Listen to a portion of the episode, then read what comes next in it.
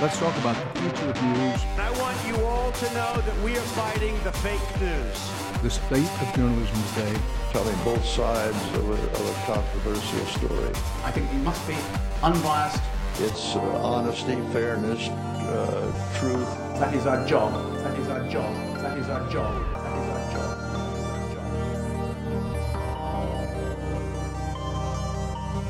Welcome once again to the Our Man in Stockholm podcast. My name is Philip O'Connor, and this could well mark the first time I cry during an episode.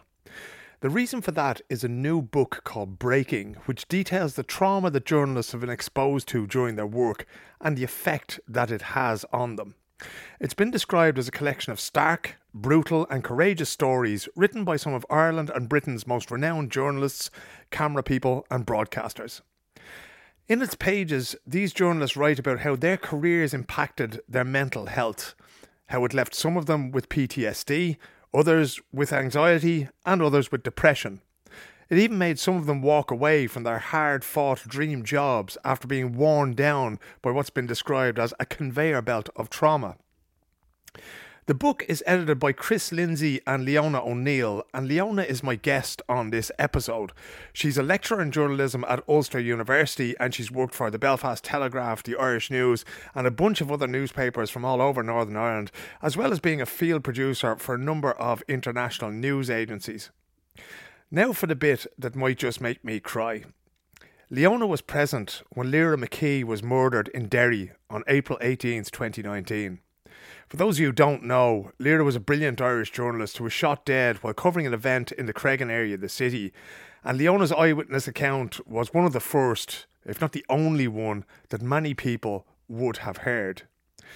To sort of set the scene for this episode, I want to read you a little bit of what she wrote in the book Breaking about that night. As I sat there in the dawn light, the police tweeted out confirmation of what all of us standing on that cold Creggan street in Derry had feared. Lyra McKee had died. Still numb, I retweeted their message and said that I was standing beside this young woman when she fell and that I was sick to my stomach.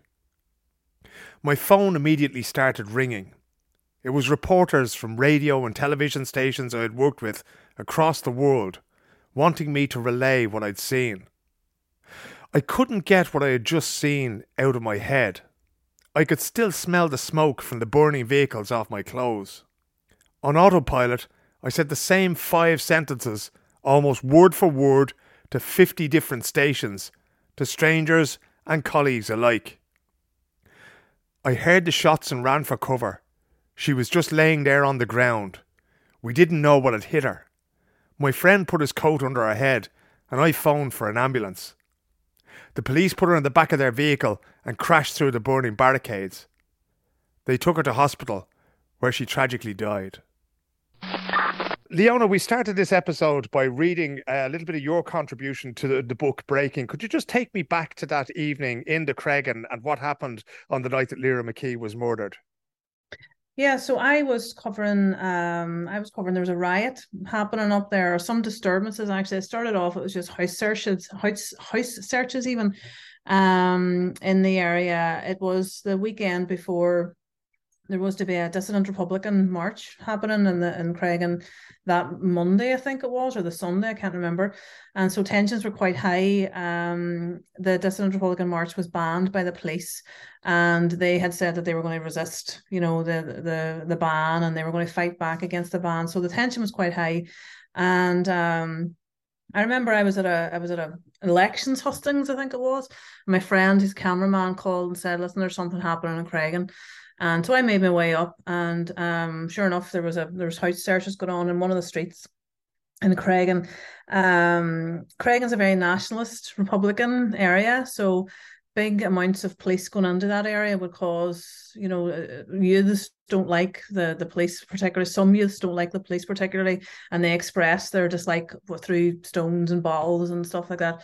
So, um, so a bit of a riot broke out there in the next street, and um, so I was obviously covering that for the the papers and for the radio station I was working for at the time, and it got progressively worse. Um, throughout the day, throughout the night, sorry. And um, it's uh, you know they had burning they had a burning barricade they had a they had cars uh, on fire they'd hijack cars and stuff but I don't know if your your listeners might be familiar with you know a riot in Northern Ireland that just kind of tends to happen in a kind of highly populated area residential area very strange people were standing on their doorsteps, you know, mothers with children on their hip and teenagers walking past and taking selfies and stuff. It's a very, very strange kind of atmosphere. There was no there was no kind of fear, there was no tension. It was just kind of people throwing petrol bombs and the police Land Rovers were there, the officers were inside the, the vehicles. Um but whenever I saw the the the burning kind of the cars being hijacked, I knew there was probably like a, a, a maybe a firearm involved. So I moved further on up the street where I thought it was safe. And um, so it went on. Fireworks were were blaring, people were throwing petrol bombs. Masked men were throwing petrol bombs at the, the, the police, and and that went on for a couple of hours actually. And um, and then just shortly before eleven o'clock, um, I was I was on my phone. I don't know if you've you've done this perhaps yourself before, but I was filing my story on my phone, writing it, typing on my phone. So with my head down on my phone, and I heard a, a pop of a shot, and I knew immediately it was a shot. And I, I put my head down and I started running up the street and I shouted at people that they're firing, there's that's shots fired, shots fired. And people kind of laughed at me. People were like, wise up, it's just fireworks. But I could hear something whistling past my ear very close to my ear. I don't know if it was far away or just that was the sound. It was kind of like a it was a, a buzzing or a whistling. It's hard to sort of determine what the, the actual sound was uh, as I ran. And I ran and got down behind a kind of wall. And I kind of felt a bit silly because people, nobody else was moving anywhere, or people were kind of laughing at my kind of overreaction. And just as I was sort of kneeling down on the on the on, against the wall, I looked over and I saw there was a police Land Rover just right beside us. And I looked over and I saw I saw what I thought was a pile of clothes actually on the ground and my kind of eyes were focusing. You know, what what is that? You know, it looked like a it looked like a big chunky hoodie or something that maybe someone had dropped. Um, my eyes focused on it. I saw that it was actually a it was a it was a woman, and uh, someone beside me started to scream, and that's when just chaos erupted. You know, there were people running towards that they saw that it was Lyra that had fallen, just sort of, and she was kind of hugging the front uh, the front wheel of a Land Rover. And uh, that she had been injured and but nobody knew that she had been hit by a bullet at that stage. People there was fireworks flying everywhere and there's stones and bricks as well so nobody knew what had actually failed her you know and my friend rushed over and he put his uh, coat under her head and and people were just screaming and uh, crying and people were shouting and there's people up banging on the Land Rover door saying that they had knocked someone down. It, was just whole confusion, and I phoned an ambulance and uh, I I was so shocked at what I saw. I could hardly um, string a sentence together. To be honest with you, I was so shocked. I, I couldn't. I was trying to sort of say to the ambulance people, "We need an ambulance." I couldn't remember the name of the street, and then eventually I asked someone, saying, "What's the name of the street?" And they were asking, you know, is a, is a patient still breathing? And and I couldn't get. There was such a crowd around her at that stage. I couldn't. Nobody was answering me. Um, and then the, the police got out of the Land Rover. They saw perhaps what had happened. And uh, they got out of the Land Rover and they uh, lifted Lyra and put her into the Land Rover and slammed the door and and um, drove through just straight through the burning barricade at the bottom of the street. Very actually, uh, you know, it was heroic of them to do that because it, it was on flames. There were there were people obviously firing guns uh, there could have been any kind of explosives or anything there, but they just drove straight through the barricade and took Lyra to hospital where where she where she died. You know, so um, and I just remember standing there. Uh, everything went quiet then. The sirens had been there for a, for a minute before, and the, the air was felt felt still with this fireworks, and um, and everything then was just so still and uh, the fireworks stopped, you know, exploding, and everybody just stood there because we we were like, what what has just happened? And I just remember my friend um came over and his hands were covered in blood, and um and we were just everybody was just so shocked that we didn't even know what they say or do or uh there just wasn't there just were no words you know and it was it was just horrific horrific that anybody would have to uh, die on the street like that, and horrific that people would have to witness that that type of brutality and hatred in the, in the street. Just absolutely horrific. Did you recognize Lyra before she was put into the Land Rover? Did you know who it was when she was taken no, away? I didn't know Lyra. I didn't know Lyra at all. I, I knew that she was a friend of my friend, um, but I didn't know I didn't know her at all. I, I mean, um, she was a journalist from Northern Ireland, but she was maybe Belfast based, and I was sort of Derry based. I didn't, I didn't know her. It was because of her, um, because of her kind of small stature. I think people thought that um, she was a she was a young girl as well, which mm. was kind of um, when she took her glasses off and her and her wee short hair and stuff like that. They thought that maybe she was a she was a child. So. Mm there was there was that too. So from that, um, you mentioned in the book that yeah, the I think it was that the PSNI tweeted that she had passed away in the hospital, and you retweeted that, and then all of a sudden your phone blew up because the whole world was onto you, wanting to know what had happened there. How difficult is it? Because you've said that you know that was actually you know you kind of welcomed that for a while because it meant that you didn't have to process what you'd just seen. Yeah, um, I it, it was kind of I was sitting outside my house. It was a really weird thing, Philip. You might know this when you're you're a journalist yourself.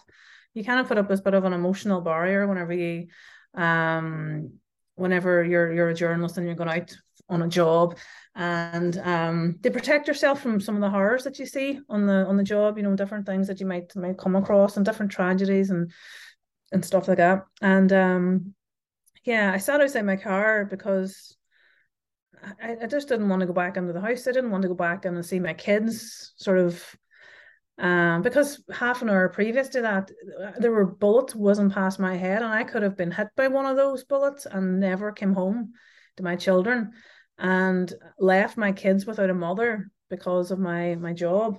Um, did that make you feel guilty, Leona? Yeah, did made me feel really guilty. There's there's an enormous amount of guilt uh, associated with this uh, trauma. There was a guilt of there was a guilt of uh, not being able to help Lyra, not being able to not knowing what to do in such a traumatic incident. They help save her. There was the trauma and the guilt of surviving that when she didn't, and why did I survive and she didn't? And there was a guilt of putting myself in danger when I could have been taken away from my kids and they would have had to grow up without their mother. So much guilt associated with that. It was just it was horrible. It was horrible to deal with on top of all the, the trauma. Um there's two ways you can learn to handle situations like this in the field, right? One is experience, and the other is you can be trained for it, right? I've had the opportunity to do hostile environment training courses, as they're called. Have you, during your career, has anybody ever said to you, right, we need to send you away, we need to teach you first aid, we need to teach you the difference between fireworks and bullets? No, in short, as a short answer to that uh, question. And to be honest, I don't think the training would have done any have made any difference to um what happened that night. I don't think the training would have protected me from the trauma that I experienced. And I think that it's not only the trauma that I experienced then, I suppose, you know, I developed PTSD from from what happened, but I, I it wasn't just from that one experience. It was from it was maybe a lot of other experiences before that and after that. And that one thing tipped me over the edge, I think. Mm. Um I don't know if training, and that's something I feel also feel guilty about as well. You know, if I if I knew how to feel and dress, and to be honest, it wouldn't have made any difference. But um, you know, if if I knew how to do stuff like that, that's another way to just torture me myself. You know, sort of if I had training, would I, would things have worked out differently? And I don't know because you don't know what what's you don't know what you are going to do in that situation because you know you could freeze you could just forget things that you've learned. It's unless you're in that situation you don't know the actual horror of it. And you're not a trained sort of paramedic or anything that you kind of just jump into action regardless of i mean there were still whenever lyra was lying on the ground there were still um shots being fired and fireworks going off. And so it's i don't know if training would have made made an awful lot of difference in that in that scenario to be honest no um, what sort of help did you receive afterwards? Because this was this story went around the world. So obviously you worked with the story. You gave, I think you said it was like fifty different interviews in the aftermath of that. Did anybody sort of put an arm around you and say, "Look, how can we help you? How are you doing?" Because uh, as far as I recall, it took a very long time for anybody to even ask you how you were. in the in the in the morning after the you know I sat out in my car all night because I didn't want to um go back into my kids. You know, journalists were just phoning and they were doing their job. They were just wanting to know the facts. Um, it wasn't until maybe a couple hours later when a friend of mine just actually called and said, you know, he wasn't doing the story and he kind of just said, are you, are you all right? This is a really terrible thing that happened. Are you okay? And and that was kind of um and I think that broke me a wee bit as well because before that I was in reporter mode and I was, you know, just doing the story, very robotic. And I think I said the same five sentences over and over and over again. Mm. Uh, you know, this is what happened, and and then she tragically died and stuff. And I just said the same thing over and over and over again because I was on autopilot. I wasn't even thinking about what I was saying. It's a funny thing, my brain just shut down. I just mm. couldn't think of anything beyond the poor girl's face. I couldn't think of, I literally couldn't get past it. And, um, you know, my husband was trying to ask me what what had happened, and I couldn't even tell him. And I just, it was just words just left me. And I just remember, um, the you know, the, my my friend, a, a journalist, a fellow journalist, called and just asked, you know, what are, are you all right? And just those simple words, and it just it brought forth an awful lot of emotion for me. So, yeah, it was it was rough going. Um, since then, have you sought any sort of professional help, or did you deal with the trauma that you experienced that night through putting together this book and and collecting everybody else's trauma as well? Was that a way of dealing with it for you? It was a way of dealing with it, yeah. But I had to sort myself out. I'm a mother of four children, and I had seen something very traumatic. And then in the aftermath of it, I was being targeted by conspiracy theorists and and dissident supporters and all kinds of absolutely crazy people who, you know, decided that they they just wanted to torture me as a sport. And i had four kids to look after and i couldn't fall to pieces because of, of that. So i went from i went to counseling i went to counseling for about a year and a half and it was very very helpful. Um it it helped me kind of try and process things in my head. I mean even just the the guilt of feeling traumatized by something uh, I felt that that wasn't even my place, wasn't my place to feel traumatized because I didn't know this girl at all. I was just happened to be there when she was murdered, you know, and um just even dealing with that, that it was okay for me to be traumatized by something because I'd seen something really horrific. Uh, but I did need I did need help. I realized after a year of um, the year after, I just worked and worked and worked. It's a thing with PTSD that people kind of lean on things like drink or drugs and or um or just work on themselves under the under the ground. And that was what i did. I just i, don't, I don't drink and i don't do drugs. I i just worked. I just worked and worked and worked seven days a week. I didn't um because if i stopped working the kind of the you know the the the memories of that night and and all what happened just came back to me. And i didn't want to feel that. I didn't want to sit with that. And um it was whenever COVID lockdown happened, kind of things started to slow down in the news. You kind of people were, you know, there wasn't as much work around. Uh, I was a freelancer at that stage, and then I got what was at, at that time they weren't doing tests, but it was suspected COVID, and I was sick for two weeks, and I had to kind of stay in my room, isolated from everybody else for two weeks, and I had no choice at that stage just they they look to sit with my anxiety, sit with my panic, sit with my horror and terror and all that type of stuff and just process it. And it was really, really difficult. Um, but then after that, I started saying, you know, I, I find writing very therapeutic. So I started, um, I started writing down my own because I, I, at that time I could not speak about what happened that night. I literally physically could not speak about it without emotion rising up and just blocking my my sort of voice. It was really weird. It was kind of I couldn't speak about it without crying, and um, so I, I wrote about it instead. I just got the the, the words down on a on on paper, and um and then I started talking to my one of my friends, Chris Lindsay, about it, and he was saying he felt a similar uh, way whenever he was blown up in in, in Belfast by um, a blast bomb from dissident Republicans, and um so he felt a similar way. And i said what about getting you know you feel like this? And then someone else over here says they felt like that. And people were talking to me about it you see about their kind of um, trauma and things that they had seen in the newsroom. I said, this, this, we're all kind of sitting in our own wee trenches, thinking that we feel we're the only people that feel this way.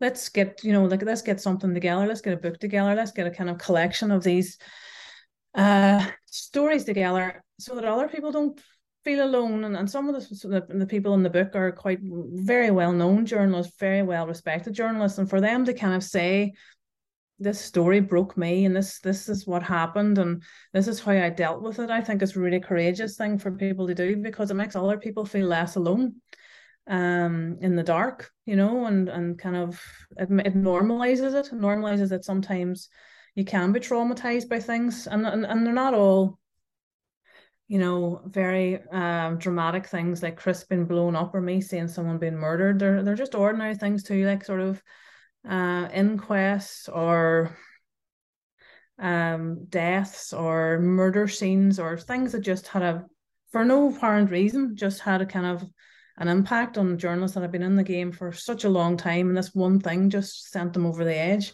which can happen. And uh, the reason that we did this was because there's uh, generally nine times out of ten there are no um, systems in newsrooms to help um, journalists dealing with any kind of trauma. It's just kind of a bit of a conveyor belt of doom, and you just have to stay on that constantly, on to the next story, on to the next story, and no chance to kind of process anything. When when you were putting the stories together did you recognize certain elements of it like in sort of everyone did did the stories have something in common or were they all very different did you feel? Yeah i think they're all very different. You know there's um i'm trying to think about the, the different chapters chris is talking about being blown up in the mm. in the, the pipe bomb in in belfast i'm talking about the the murder um Davy McElveen's talking about COVID and sort of covering the COVID story. Uh, Claire Allen's talking about kind of you know child deaths and kind of inquests and stuff, which are really horrific. Uh, Neil McKay is talking about um, uh, paramilitary putting a gun in his mouth and uh, the various different sort of being beaten up and stuff. Um, Josh Menka was in um, in Iraq, I think it was Iraq, uh, when his friend was blown up by friendly fire. Um, Trish Devlin's talking about death threats. Henry McDonald's talking about uh, the Omagh bomb. David Blevins talked about the Omagh bomb too, and the Shankill bomb. Um, various people, you know, Chris or Cathal McNaughton's talking about India and the refugee camps. It's not the trouble. It's not a troubles related book where we're all talking about how the troubles kind of impacted on us. Mm-hmm. Um, it's a lot of people talking about the what ifs. Niall Carson's talking about Niall Carson was shot and on a on a peace line in Belfast and he was beaten up in Dublin.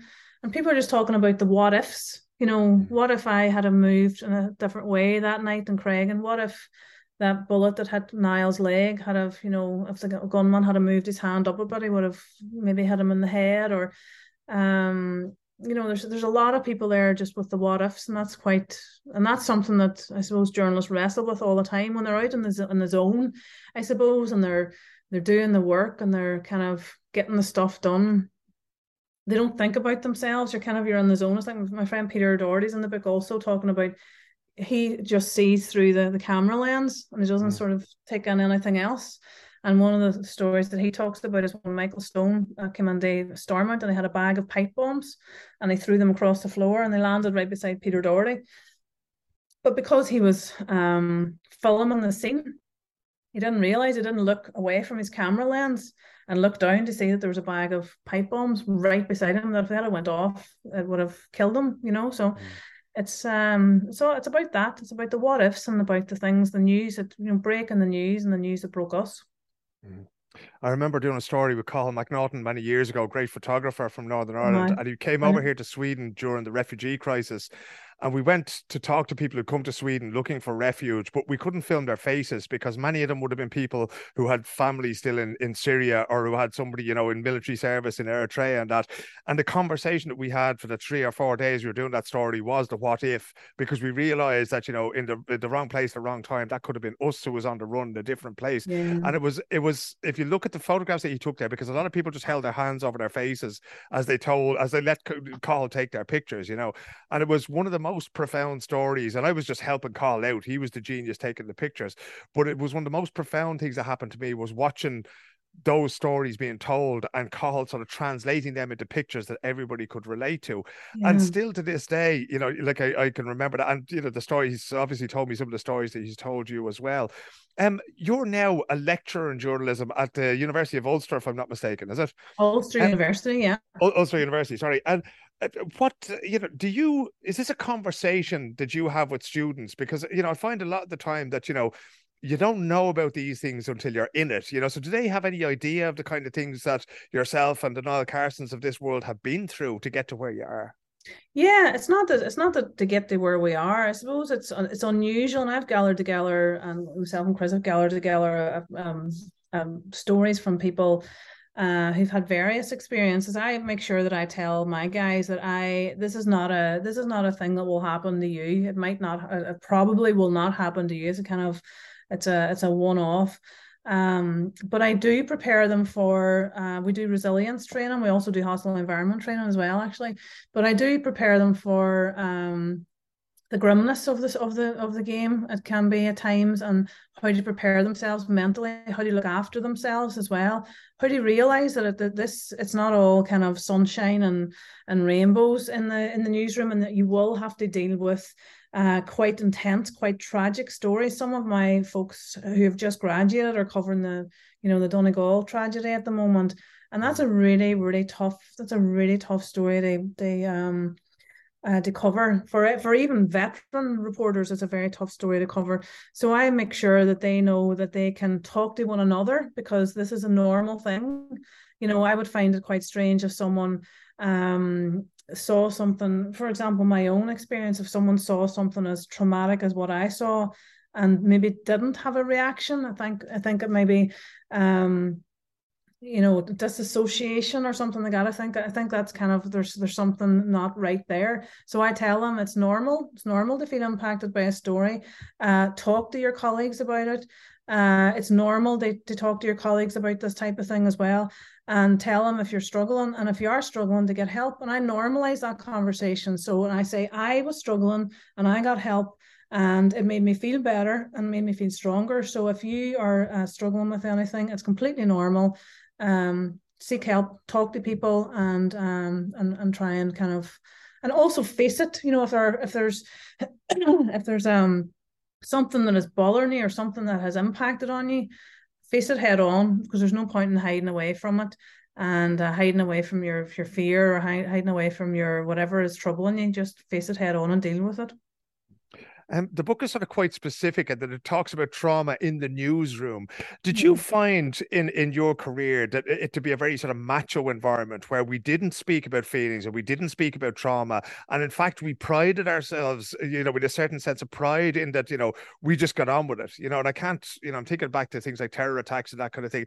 I don't think we've ever mentioned afterwards the pictures that we saw, you know, of dead children, that kind of thing. I certainly can't ever remember talking to colleagues about that until I talked to you about it. Did, yeah. did you find that, or is that something you know? Is that something you're trying to change, or was it not a subject for you uh, in your career? Well, in, in, the newsrooms I have, new, the, the, mental health wasn't uh, wasn't really talked about. It was just you know if you finish the story, and things are different now, where people are taking this a bit more seriously. Because I suppose um, newsrooms kind of think, okay, it, it, might cost some money to deal with, put it in place, maybe a mental health first aider, which some places actually have, which is great. Uh, it'll cost money to put on a mental health first aider. It'll also cost money to pay a producer or a, a reporter for a year if they're off sick with PTSD or, or what have your trauma. And it's better to kind of put those things in place beforehand so that there's support there for your staff instead of actually, you know, dealing with it at the at whenever they actually break and you have to um, you know, you have to look after them then. Um, the newsrooms that I have been in, and I've been in many, many newsrooms over the years, they are quite macho places. I'm not talking it's just all men talking about, you know, give over about, you know, being traumatized by this. Women are just as bad at, at this type of thing. Women um, and male and female journalists um, have this mindset, which I find is very toxic, they just get on with it. And if you're not up for the job, if you feel if you're weak and you can't handle the story, or if a story upsets you, then you maybe need to work on something else, some other department. Why don't you go to sport or features? uh, where it's a bit, or maybe you're soft or um, things like that. And, that. and that's really, really unhealthy. And that has led to a lot of people masking and hiding their uh, real mental health issues and struggling through their career and using alcohol and drugs and others kind of other dangerous behavior as crutches. And um you know it's it's it's really really not healthy. And we need to sort that out. We need to sort out firstly the, the mindset the mindset that um journalists are just comp- they're they're just robots and they deal with all this stuff. Not just the people who are out in war zones or the people that are on the ground and kind of very tragic um you know, covering very tragic and heartbreaking stories, but the people back in the office also who are maybe filtering really tough pictures from war zones of, as you say, of dead children and dead bodies and stuff, like from Ukraine today. You know, there was a lot of stuff that was going around. Um, excuse me, uh, there was a lot of stuff going around um, social media, and that, those photographs would also, and probably worse, come through uh, newsrooms because there's photographers out there they're in war zone mode and they're just clicking and sending and they're not kind of filtering anything or they're not censoring anything. And uh, so there there are journalists and there are media workers back in the in um in the newsroom that are filtering that kind of stuff filtering those type of stories. And um and other things as well you know when you're when you're dealing with a tragedy or a terror attack you know you've got the sort of initial stuff where people are talking about the you know what happened and the dead and and uh, the injuries and stuff. And then you have the funerals and and the, the tributes to the, the the people. And then you have the funerals and all the kind of emotions that are that are um, caught up in that. And what happens is journalists can um, suffer with vicarious trauma and that's trauma secondary trauma. They, they're absorbing trauma from another source from someone who's been traumatized by hearing their story or seeing the images or or that type of stuff. And that's a real thing. And sometimes journalists feel you know they feel they can't sleep or they feel that they are really raw or emotional or irritable or all that type of stuff. And they don't realize that that's actually vicarious trauma secondary trauma they just think that they're maybe losing it or maybe they're losing their touch or maybe they're getting soft or all that type of stuff. That's kind of drummed into them. And that's why you know a lot of people in the newsroom don't talk about this. They think perhaps if i talk about my uh, that that a story has really impacted me then i might be taken off hard news and i might be put somewhere else because they don't think i'm up for the job. I'm not tough enough for that. And that's really that's really really dangerous. You know it's, it can lead to people as i say masking their masking their their struggles and um that that's not a good place to be have you had that sort of negative reaction where people go, "Ah, shut up, Leona, stop moaning, it's over now. It wasn't you, it was somebody else." You know, did you ever get that kind yeah. of negative reaction? Yeah, I have had that. Yeah, and you know what? I'm not going to shut up because um this it traumatized me. What happened traumatized me. The people who uh say things like that to me it, i mean it tends to be people online and and social on social media. Um you know, it's not sort of my place to be traumatized. It's not, it wasn't anything to do with me. What are you talking about? All that kind of stuff. Um, it tends to be people that couldn't comprehend in a million years standing on a street and a bullet flying past your head, like centimeters from your head. It's unless you're in that place, unless you were there and you experienced that, all the kind of what ifs along with that. And then we're, we're tortured for a year afterwards from, you know, malicious um, people You've no idea what what that feels like. Absolutely no idea. So you shut up. how, are you with it now, Leona? Because obviously you've had a year and a half of counselling. There's some distance between now and when the event happened. Is it still something that bothers you, or is it something that you know? Have you made your peace with that guilt that you felt in the aftermath? That you know that you survived, that you could have done more. Um, that's a good question. I mean, it's been three years ago now. I will never forget it. as a night I will never forget. I still get nightmares. I still wake up in the night, uh, sometimes screaming.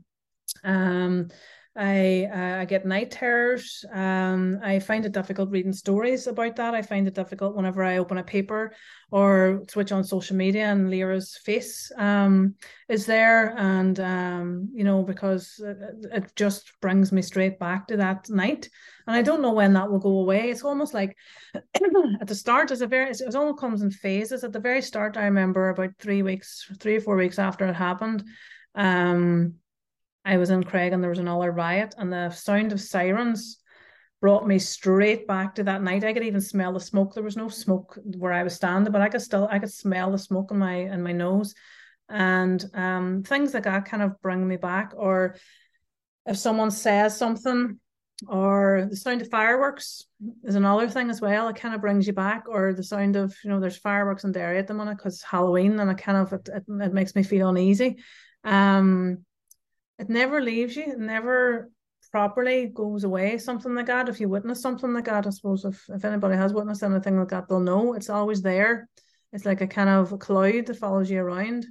Um, and it's uh, I haven't I haven't made peace fully with it. I don't think I ever will. I mean, if you see someone murdered on the street, and how could you ever make peace for that? There's no one um really been held accountable for it. Also, um, it's, it would be very difficult to, to make peace with something like that. That someone just fired indiscriminately up a street, and you know you could have been killed and taken away from your kids. It's it's a it's a strange kind of place to be but um things do bring it back for me you know it's and not in a nice way it's it's quite difficult to talk about this book and about what happened and people want to talk to me about that um that night and i find it very difficult to talk about but i i can talk about it now whereas before i couldn't i couldn't even get the words i couldn't even I remember the two days after or the day after the the murder, I was in a hotel uh, lobby in the Belfast Telegraph that had asked me to write a story about it or a color story, you know, like a color piece. And I literally couldn't, my brain would not work. I couldn't, couldn't string a sentence together. Couldn't, just could not write for the first time in 25 years, could not write a sentence. And so then it moved on from that. And then if people asked, if people mentioned anything about it to me, or there was uh, an update on the case or she, uh, Leah's face was on the news or something like that, I couldn't deal with it. I had to look away or I had to switch off or I couldn't. It was just too much. And now I'm kind of at a place where I can talk about it. You know, I have been involved in a memorial competition about, you know, Lyra in memory of Lyra with we brought together a whole crowd of school children. Um they kind of they write stories that kind of based on her words and I'm at a place now where I didn't know her in life. But I do hope that I'm kind of um, honoring her and and after she has gone by doing things like that and kind of keeping her memory alive and getting people to talk about her and um and remember and remember the injustice that you know that her life was taken. She was 29 years old and that her life was just snuffed out by uh, mindless thugs. Um, so yeah, it's it never goes away. I don't think it ever will go away. It's not something you just forget. I wish it was. I really do genuinely wish that there's some way that people could reach into your brain and pull some um, memories out because it would make my life a lot uh, easier. But I um, I'm in a different phase in my life now. I'm teaching. I'm away from the news, and so I'm away from kind of those stories uh, where you might have to cover court cases regarding some of this stuff. And um, I'm in amongst a whole lot of uh, young journalists who are so enthusiastic about about the news and that infectious enthusiasm and that kind of love and passion for journalism.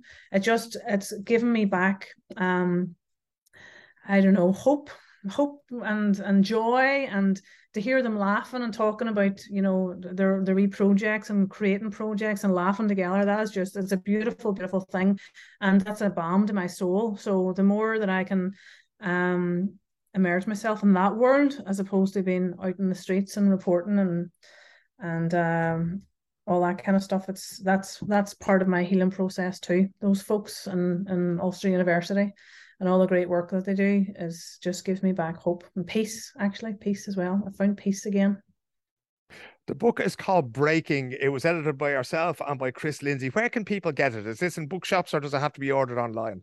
It's in bookshops across Ireland and the UK. You can get it on Amazon and um, all the all the different places. It's Maverick House. If you go onto the Maverick House website and uh, search Breaking, it gives you all the wee tabs where you can get it throughout the world. You can get it in Barnes and Noble in America, and there's there's a whole list of them. I'm not going to list them all, but that's if you go onto Maverick House, um, that's where you'll find the link. If you or even if you Google Maverick House Breaking Trauma in the Newsroom or Maverick House Breaking, uh, you'll get it there.